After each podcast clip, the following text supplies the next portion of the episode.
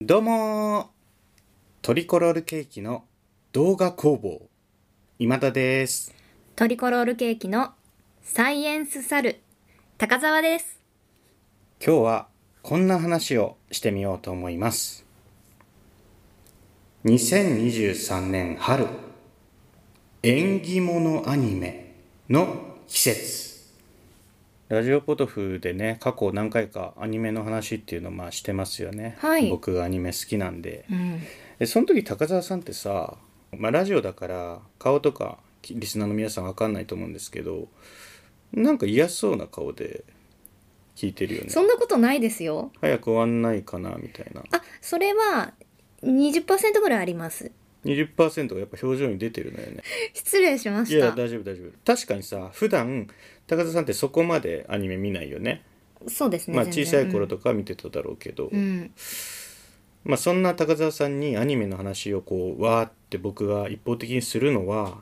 ちょっと申し訳ないっていう気持ちも確かにあるんですよああはいただねこの2023年春アニメ、まあ、4月から大体始まってるいろんな作品あるんですけど高澤さんにぜひ紹介したいアニメっていうのが何本かあるんですよあそうですかはいそれどれもね演技にまつわるアニメなんですね高澤さんってまあ俳優さんなんですよね、はい役者さんうんだからそんな高田さんに演技を扱ったアニメっていうのをぜひ紹介したくてそれをぜひ見てさなんかこう演技ってどういうものなんだろうっていうのをちょっと考えをさ深めるきっかけにならないかなと思いまして今回の春アニメに何本かあるってことなんです何ね本かたまたまあってさ、へうえん、これ1本や2本だったらさ、まあ、たまたまかなと思うぐらいなんですけど、うん3本あるん ですよタイトルだけざーっと3本言いますねはいワールド大スター推しの子私のゆりはお仕事です以上の3本なんですねうん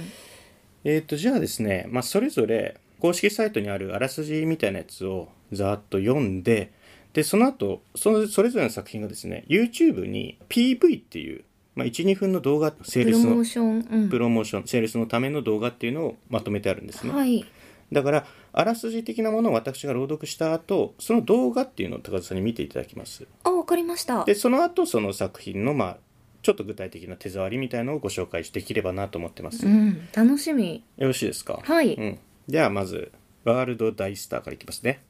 ワールド大スターイントロダクション20世紀輝かしい演じ手大スターの出現によって演劇は世界規模の大ブームとなりあまたの役者たちは大スターを目指しその頂点たるワールド大スターとなることを夢見ていた大鳥ココナ16歳彼女もまたワールド大スターになる夢を追い憧れの劇団シリウスの入団オーディションに挑もうとするココナはそこで目の当たりにするきらめく才能の持ち主たちを舞台にかける覚悟と情熱をそして自身に秘められたセンスを光あふれる舞台の上で夢と輝きに満ちた物語が今始まる舞台で輝く私だけのセンスうんじゃあワールド大スターの PV というのを見ていただきます20世紀世界は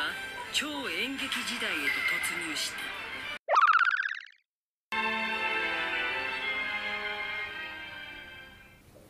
はい YouTube でワールド大スターの PV を高田さんにご覧いただきました、うんどうでした率直に興味がない と無言扱われてるはい戯曲戯曲とか題材がうんどんなものなのか気になりましたえっとですね、まあ、今大体6話ぐらいまで進んでいるとこなんですけど、はい私が記憶でワールド大スターの作品内に登場した舞台作品っていうのはいくいくつか挙げますけどはい「かぐや姫」「アラビアンナイト」まあ、そんな感じで過去の、まあうん超古典名作劇みたいなうんのをまあ、劇中劇として扱っていたりはしますはあ、へえなんか宝塚っぽいなって思いましたそうですねこれあのまあ演劇ですよ題材が、うんで演劇とか舞台作品を描くアニメって、まあ、僕の知ってる中でも結構あるんですよいくつかはいでどれもねやっぱミュージカル要素うん歌劇なんですどれうんうも、んやっぱりそのミュージカルシーン歌を歌うシーンっていうのがないとこうアニメにしにくいと思うんですよねそう思うどうしても演出としてやっぱり地味というか伝わりにくいんではいで歌ってるシーン踊ってるシーンだとやっぱりこう見栄えがするしで実際音楽とかもつくとはい派手で分かりやすくなりますんで、そうですねやっぱりあとスキルが分かりやすいというか、うんうんレベルそうそう感ですとねかも分かりやすいですよそうねそううんえーっと演技が上手い下手っていうのをパッと分かりやすく描写するっていうのはすごい難しいと思うんです、うんただ踊りが上手い歌が上手いっていうのはかなり分かりやすく伝えることができるんですね、はいうん、でそれちょっとつながるんですけど話演技が上手いというか、まあ、演技力が高い低いって、はい結構描写はやっぱり難しいんですよ、うんまあ、歌とか踊りで表現するっていう方法もあるでしょうはいただやっぱりみんなに共通してこう言えることって別にないじゃないですかそうですねまあ声がでかいとかそういうことじゃないじゃん、うん演技力って、うんこのアニメはねそこを、まあ、逆に突っ込んでやろうとしてるんですようーんっていうのはね細かく描写しようっていうんじゃなくて演技力っていうスキルだと捉えて、はいえっとセンスっていう言葉がさっきのイントロダクションにも何度か登場したんですけど、はいこれ演技力のことをセンスっていう言葉に置き換えてるんですへでーこれセンスっていうのが才能とかいう意味ではないんですよ直結する意味じゃなくて純粋に特殊能力って意味なんです、あそうなんですはいね、演技における特殊能力っていうのがセンスっていう言葉になっててでこのセンスが優れていると大スター、まあ、要するにスーパースターになれるっていう設定なんですね、うん、うんでここはもうそういう設定ですって言ってあるんで、うんなんでその歌が上手ければ売れるんだとか顔が可愛ければ売れるんだとかそういうロジックには踏み入らないんですよ。へえ優れたとされているセンスがあればもうそいつはイコールスターになる素養があるんだっていう描き方をしてるんです。なるほどで具体的にそのセンスっていうのこの登場する女の子たちがね一人一人違うんですよ。はい例えばものすごいたくさんのセリフをすぐ覚えることができるとか。 なるほど観客の心をつかみやすい歌を歌うセンスとかうん、うん、でいろんなものがある中でですねこう主人公大鳥ココナさんうんのセンスっていうのがちょっと意外でねあの先ほど PV 見ていただいたと思うんですけどはい大鳥ココナさんの隣にずっとあの青っぽい髪の子いたでしょ静香さんっていううんでこの静香さんっていうのが第1話からずっとココナと一緒にいるんですよ、は二い2人で会話したりしてて、うん大スターになろうね私たちとか言ってるんですはいこれ確かね2話か3話だったんですけどこれ静かっていうのがイマジナリーフレンドかと思ったイマジナリーフレンドだったみたいな描写が入るんですよ、はいでこれもいつだったか忘れたんですけど4話か5話になるんですけどこれネタバレになりますよ今から4話か5話になりますけどそう静かねイマジナリーフレンド個々何しか見えてないというのがイマジナリーフレンドですよね普通、はいはい4話か5話になって静かがみんなに見えるようになるんですででに二重人格とかそういうことですじかゃないんですよ。これ静かっていう存在が丸ごとココナのセンスなんです。え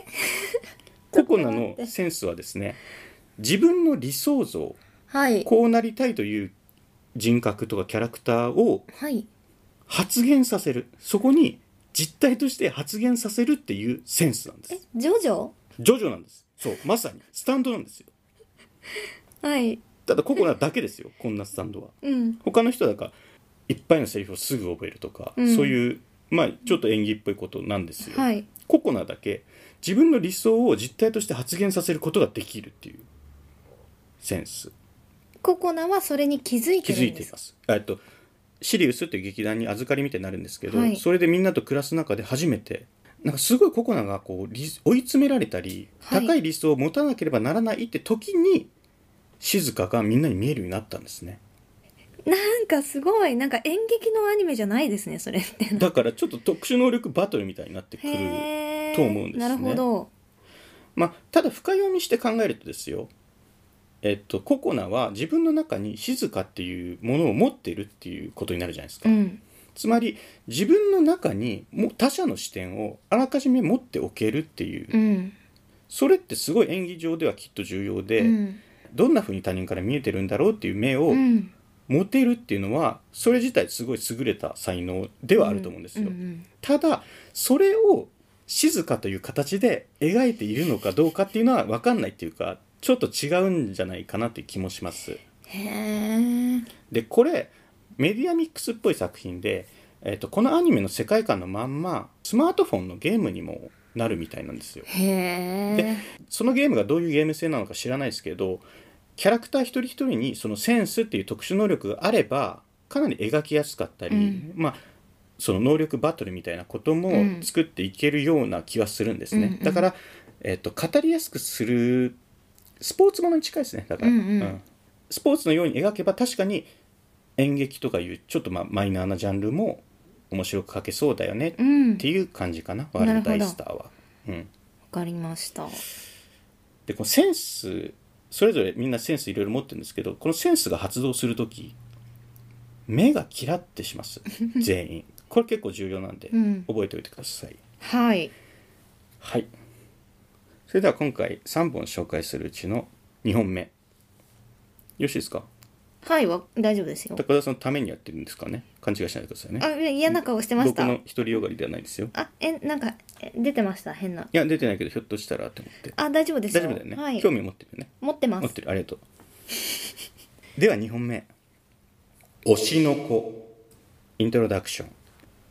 この世界において嘘は武器だ地方都市で働く産婦人科医五郎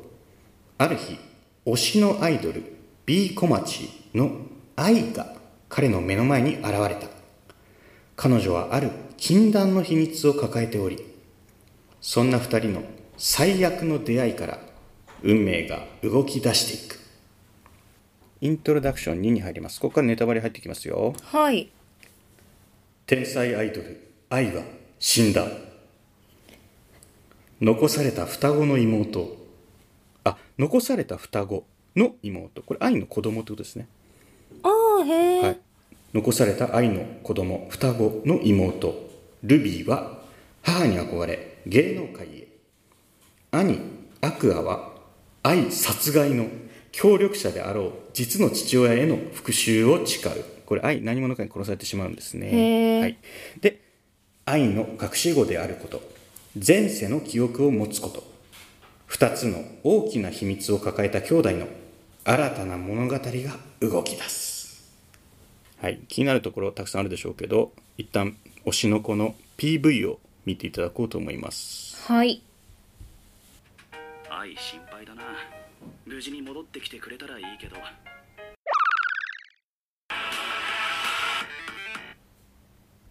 はい見ていただきました推しの子の PV でございました、うんえーこの推しの子という作品のどこが演技を扱ったアニメなのかと言いますとね、はいまあ、主人公の愛はもちろんアイドルですアイドルということは普段の自分を欺いて世間に対峙しているという存在ではありますよねはい実際愛はですね第1話で妊娠した状態から始まりますはい当然そんなことはファンの皆さんには言えないわけです、はいそれを知っているのは産婦人科医の五郎さんうんだけということなんですけど、まあ、要するにアイドルは世間に対して演技をしている存在ではありますよね、うんただこの作品の演技っていうのは今そこにはないんですよ双子の愛の息子と娘、はい双子のうちのアクアという男の子の方ですね、はい彼は愛、まあ、殺されてしまったんですけど誰に一体殺されたんだろうとか自分たちの父親って誰なんだろうあ父親は謎なんですね、うんっていうのを探るためにアクアはですね芸能界に入っていくんですうん妹のルビーは単純にお母さんみたいなアイドルに憧れてまた芸能界に入っていくんですけどアクアの方はですね映画監督に目をかけられてしててはい演技業界に裏方として入ったりするんですよはいアクアはすごいあの人を見る力があって分析する力があるんでうん自分自身に凄まじい演技力はないと分析できるぐらい賢い子なんですようん逆にだから自分には100%素晴らしい演技っていうのはできないけど、まあ、8割ぐらいだったら全然分析できるから出せるっていう子なんですね、うんアクアは。でそれによって売れていくんですアクアは。へえ。実際そして作品の中でですねアクアがドラマに出たりとかいろんな演芸能界において演技のある光景にアクアがどんどん踏み入っていくんですね。はいうん、っていうふうに演技を通じて芸能界を描こうとしているアニメと、まあ、ひとまずは言えると思います。す。はい。でこれもねまあ今大体6話とか7話ぐらいまで来てるとこなんですけどアクアが、まあ、単純にドラマに出たり映画に出たりとかしてたんですよ。はいでアクア顔がいいんですね。うん。あるプロデューサーに見初められまして恋愛リアリティショーに出ないかとはよくありますよねあ。ありますねあの今。どう紹介したいんですかね恋愛リアリティショーってまあ昔をたどれば相乗りみたいなうん作品ですね、うん。あれに出るんですこれすごいですよだからアクアは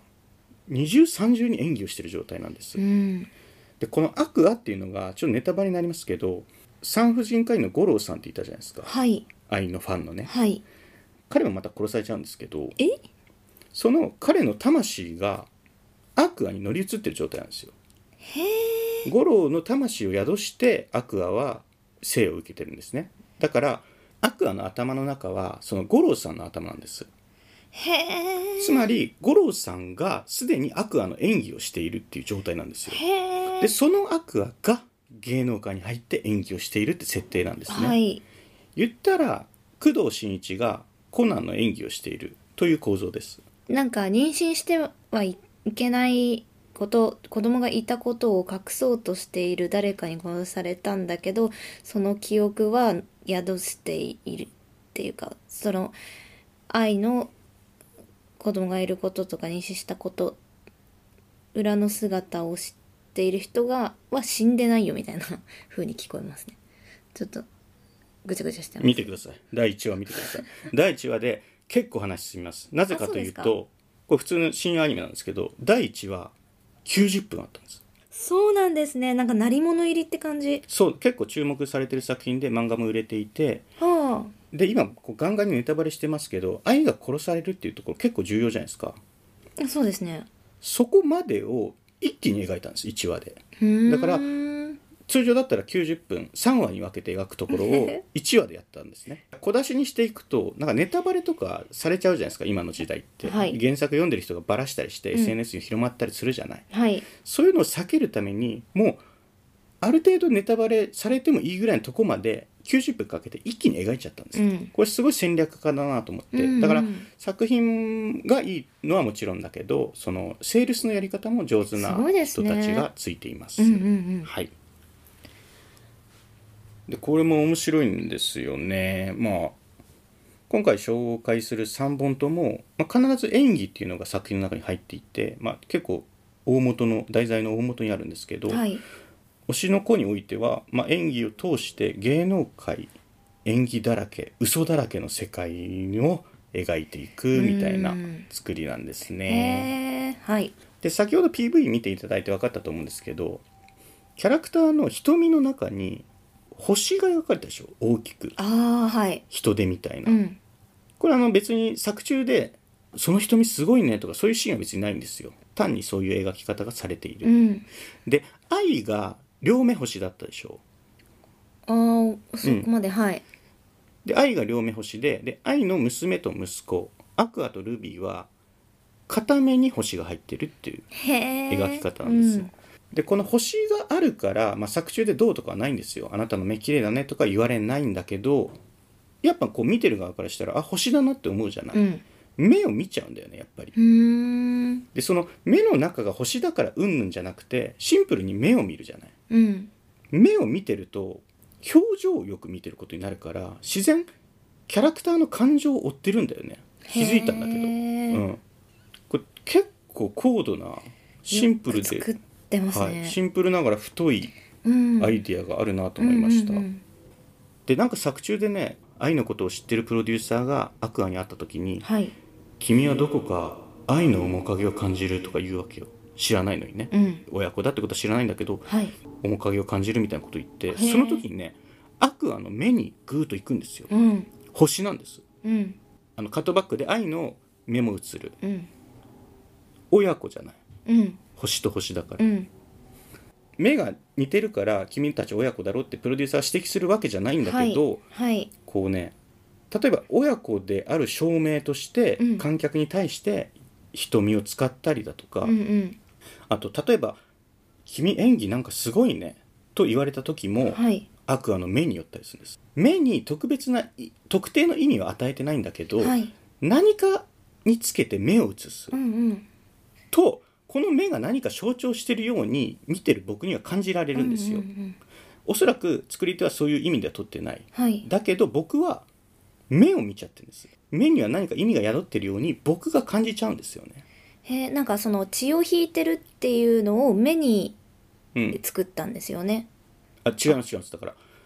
血を引いてるから目が同じ形なんだっていう風にも見えるはいはい単に素晴らしいタレント性を持ってるから特別な目をしてるようにも見あえあるなるほどはいろんな理由を目に宿せるように描いてるんでい、す、うん、目自体には特定の意味はないんですっていう感じ、あと演技ってやっぱり人がやることなんで表情を見ちゃうじゃない、うん見るじゃないうん、目がやっぱ表情なんだよねあの、まあそうですよね目の演技とか、まあ、慣用句的によく言われますけど、はいまあ、そういうの抜きにしても目を見てるとその人の演技を見てる感覚になるんだよねこっちはうんうん自動的に、うだかんらすごい品がありますよその目が星の形ってちょっと下品に感じたんだけど最初ははこんななんか振りかざしたような描描き方って ちょっとどうかなって思ってたんですけど見てるうちにあこれ目に引き寄せられるってすごい自然なことかとあうん演技を描く作品において目に引きつけさせるってまあなんならデカデカと星が1個目の中にあるってむしろ上品なんじゃないかなっていうふうにはい見えてきたんでなすんか不ね。思議ですねアニメってすごい画面絵を見てるイメージだったけどで、映画とかはその動いてる人見たりする生身の人間だからその人見るけどアニメですごく人に注目させるためにその中心の目目にうん、特徴を持たせるっていうのが他のアニメにあんまりない気がする。まあ、キラキラした目をみんな描くのが流行りっつうか昔からそうじゃないはい、そうじゃなくてもう星1個ドンって入れちゃううん、これむしろシンプルでいいんじゃないかなって思ったんですうんうんでさっきも言いましたけどワールド大スターはその演技力のセンスが発動するときに目がキラッとするんですはいやっぱ目なんですね演技を勉強になるな演技を描く時は目なんですはいじゃあ3本目今回紹介する最後の作品になりますよろしいですかはいいいです。ええ私のあはいどうぞ。えっと乗り気ですかあはいあーありがとうございますじゃあ3本目ご紹介いたします私のゆりはお仕事ですイントロダクションようこそカフェリーベ女学園へここは架空のお嬢様学校店員同士が姉妹過去シュベスターとなり清らかに美しく給仕をするサロン日頃より誰からも愛されるような振る舞いを心がけている姫はとあるきっかけでリーベ女学園の生徒として給仕をすることにそこで出会った女性と綾小路美月を何気なくお姉様と呼んでしまい外面と本音が咲き乱れるお給仕生活始まります私の入りはお仕事ですの PV を見ていただきましょう君と私の私だけはいというわけで「私のゆりはお仕事です」の PV をはい YouTube で今高澤さんにご覧いただきましたそして今ご覧いただいた PV は第1弾ですので第2弾の方も見ていただきますはい噂になってる新入生の子だろ1年生の白木さんあの席の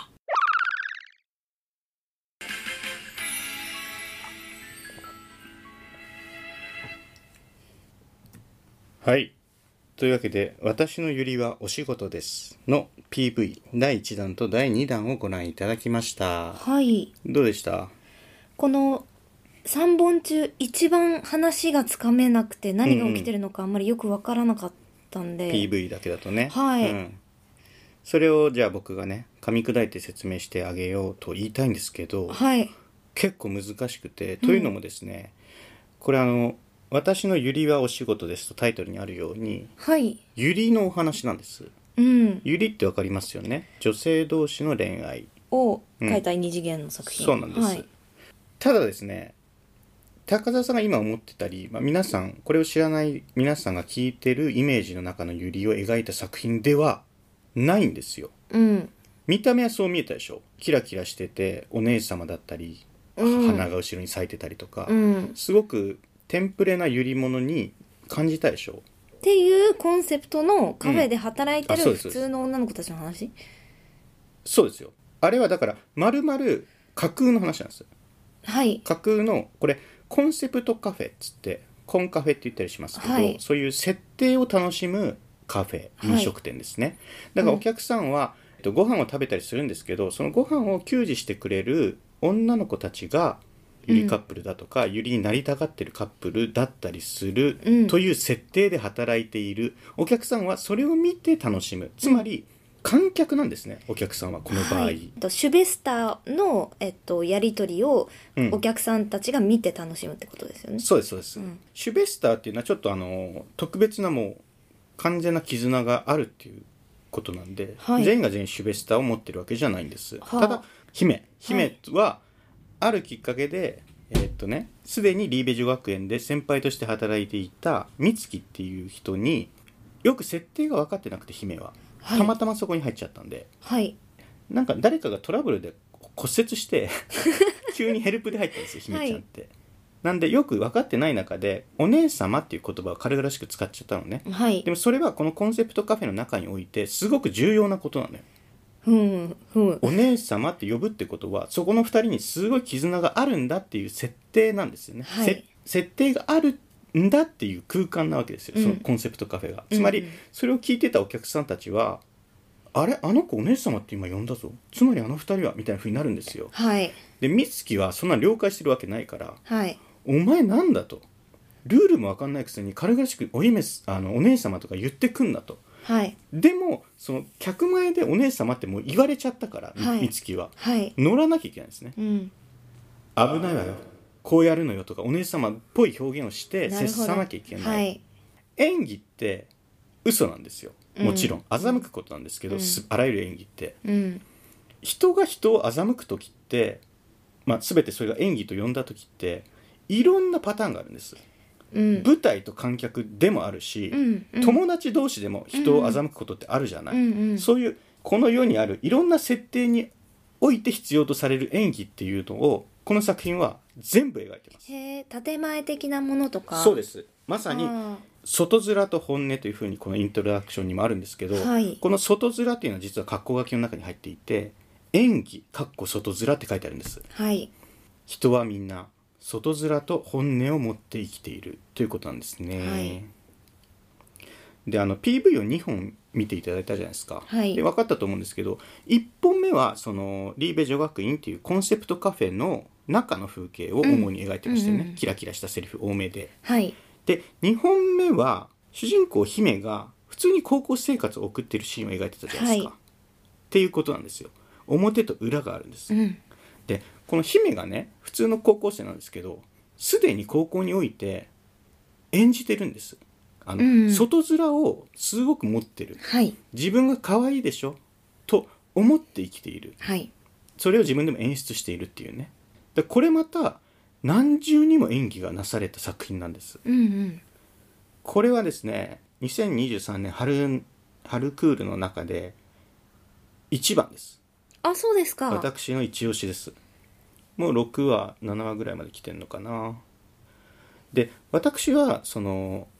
キャラでアニメキャラだけでアニメ見てないのでどっちかというとその映画っぽい表現とかあるとグッと見ちゃうんでしす、かもあと構造を見てますよねそうですねうんでこれね面白いのが、えー、とコンセプトカフェって言ってるんですけど、はい店内に大きい窓があってねはいその前でなんかやり取りをすることが結構あるんですよ店内の大きい窓がある、はいその手前とかでねあそうなんですねうんでそのシーンが明らかにその窓の前の一区画を舞台上として描いてるんです、うん作品中の観客が手前にいるで視聴者はさらにその手前にいるわけじゃないですか、だから観客と視聴者がこう重なり合って窓の前舞台のリーベ女学院の給仕をしてくれる生徒たちを見ているって、うんこれ感激構造っていうのが作られてるんですね、全くそう言わないんですよここが舞台になってますとか説明はないんです言葉でうんうんでも絵がもう明らかにそうなってるうん超面白いでねこの姫と美月っていうのはね実は小学校の同級生だったんですあそうなんですね気づいてなかったんですよ姫がへえお姉様って言ったことからも分かるように年上かと思ってたんですはい実は小学校時代の同級生であることから仲違いしてしまっていたんですねへえそれも姫が美月にあることから嘘をついちゃってたんですよそれによって仲違いしていたはい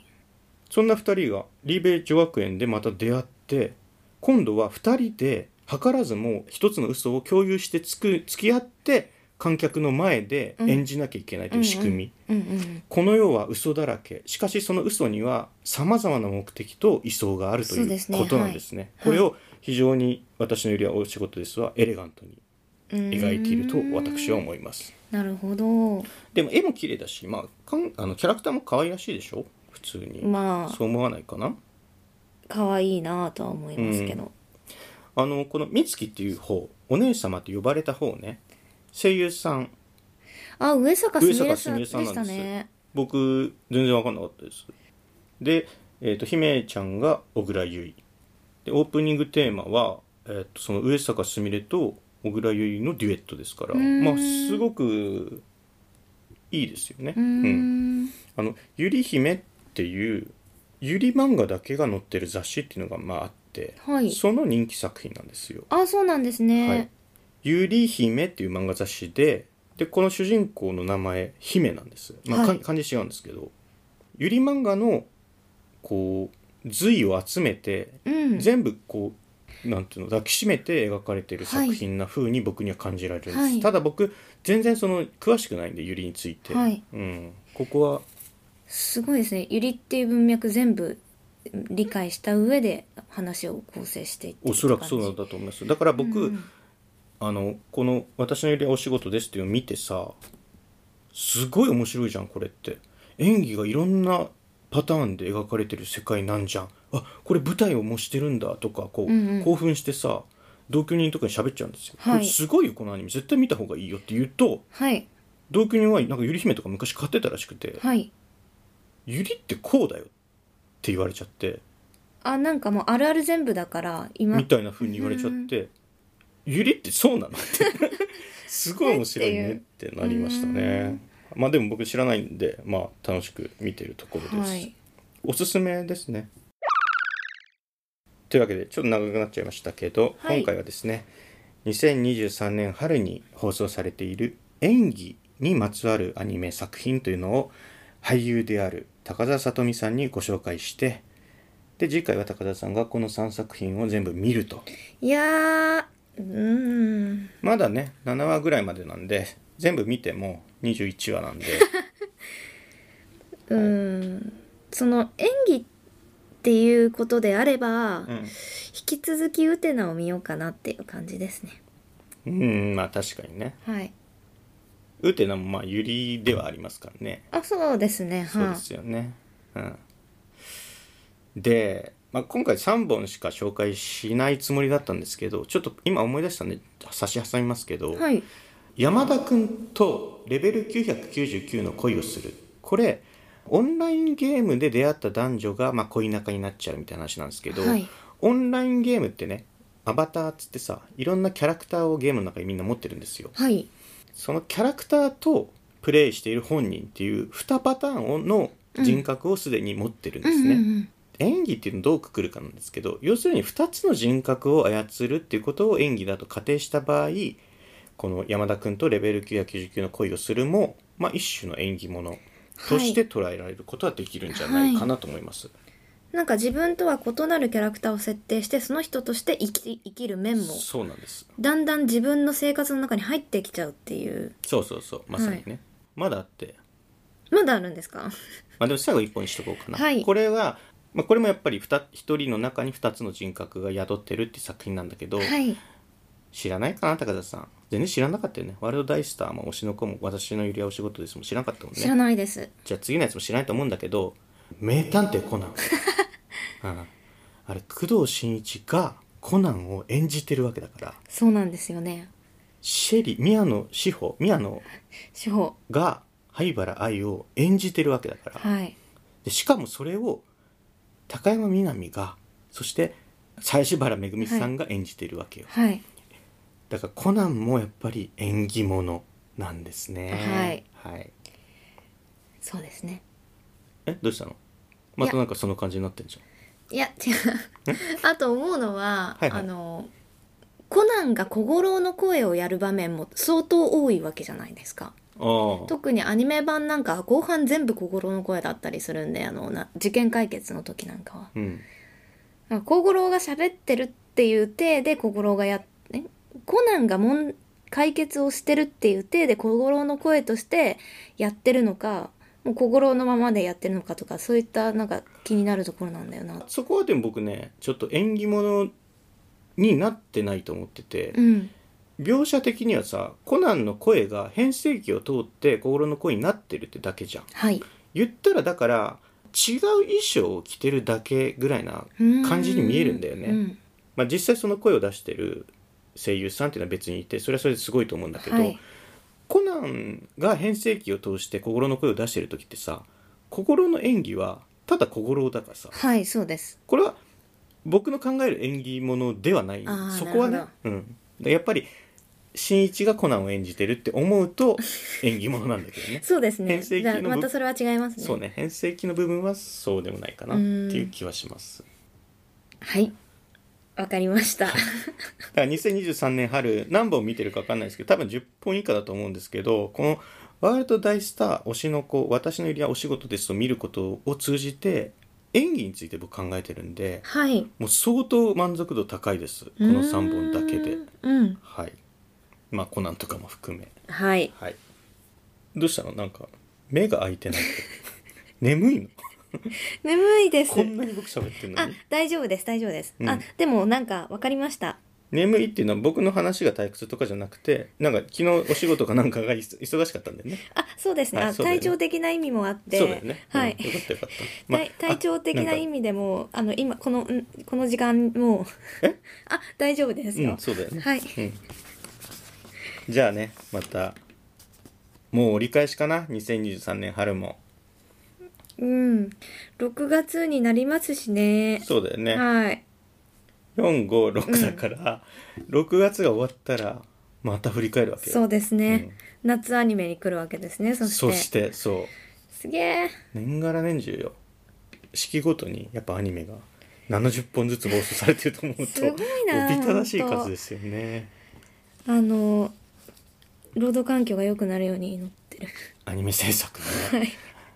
あのー今制作委員会方式っていうのが多いじゃないですか、はいアニメーションって、はいろんな会社がお金を出し合っうてんさまざまな思惑をアニメ作品に託すとはい。で今アニメ文化あのすごい産業は大きいんですって、はいだってコナンなんて100億超えてるわけですから、はい映画のコナンなんて、うんでもそれで儲かってるのってその制作委員会だけなんですってアニメーションを作ってる制作会社っていうのがあるわけじゃん、へーはいアニメスタジオ、はいっていうのは僕の読んだ記事ですとそのインセンティブとかはないみたいなのえー、じゃあ1枚いくらっていうのがもう固定ってこと1枚いくらっていうのはまあスタジオによってまた違うでしょうけど、はいまあ、その作品1本を作ることでお金はここまで払うよみたいな契約なんじゃないですかね、それがあ上がっていくこだんだん上がっていくことを祈っていますそうだねどんどん底上げ変わっていくといいよね、うん儲かりはしてるみたいだからそのアニメ産業自体ははいそれがその作り手たちの手にまで届いていないという、まあ、悲しい構造、うんこれはまあ続かないですよそんなことしてたらそうなんだけどね、まあアニメに限らずですけどね、はい映画とかもそうだと思うけうど、んはい映画のことはよくわかんないですけどちょっとアニメについて はもうとどまるところを知らないとね興味がはいはいじゃあねまたアニメの話で皆さんお会いしましょうありがとうございました。た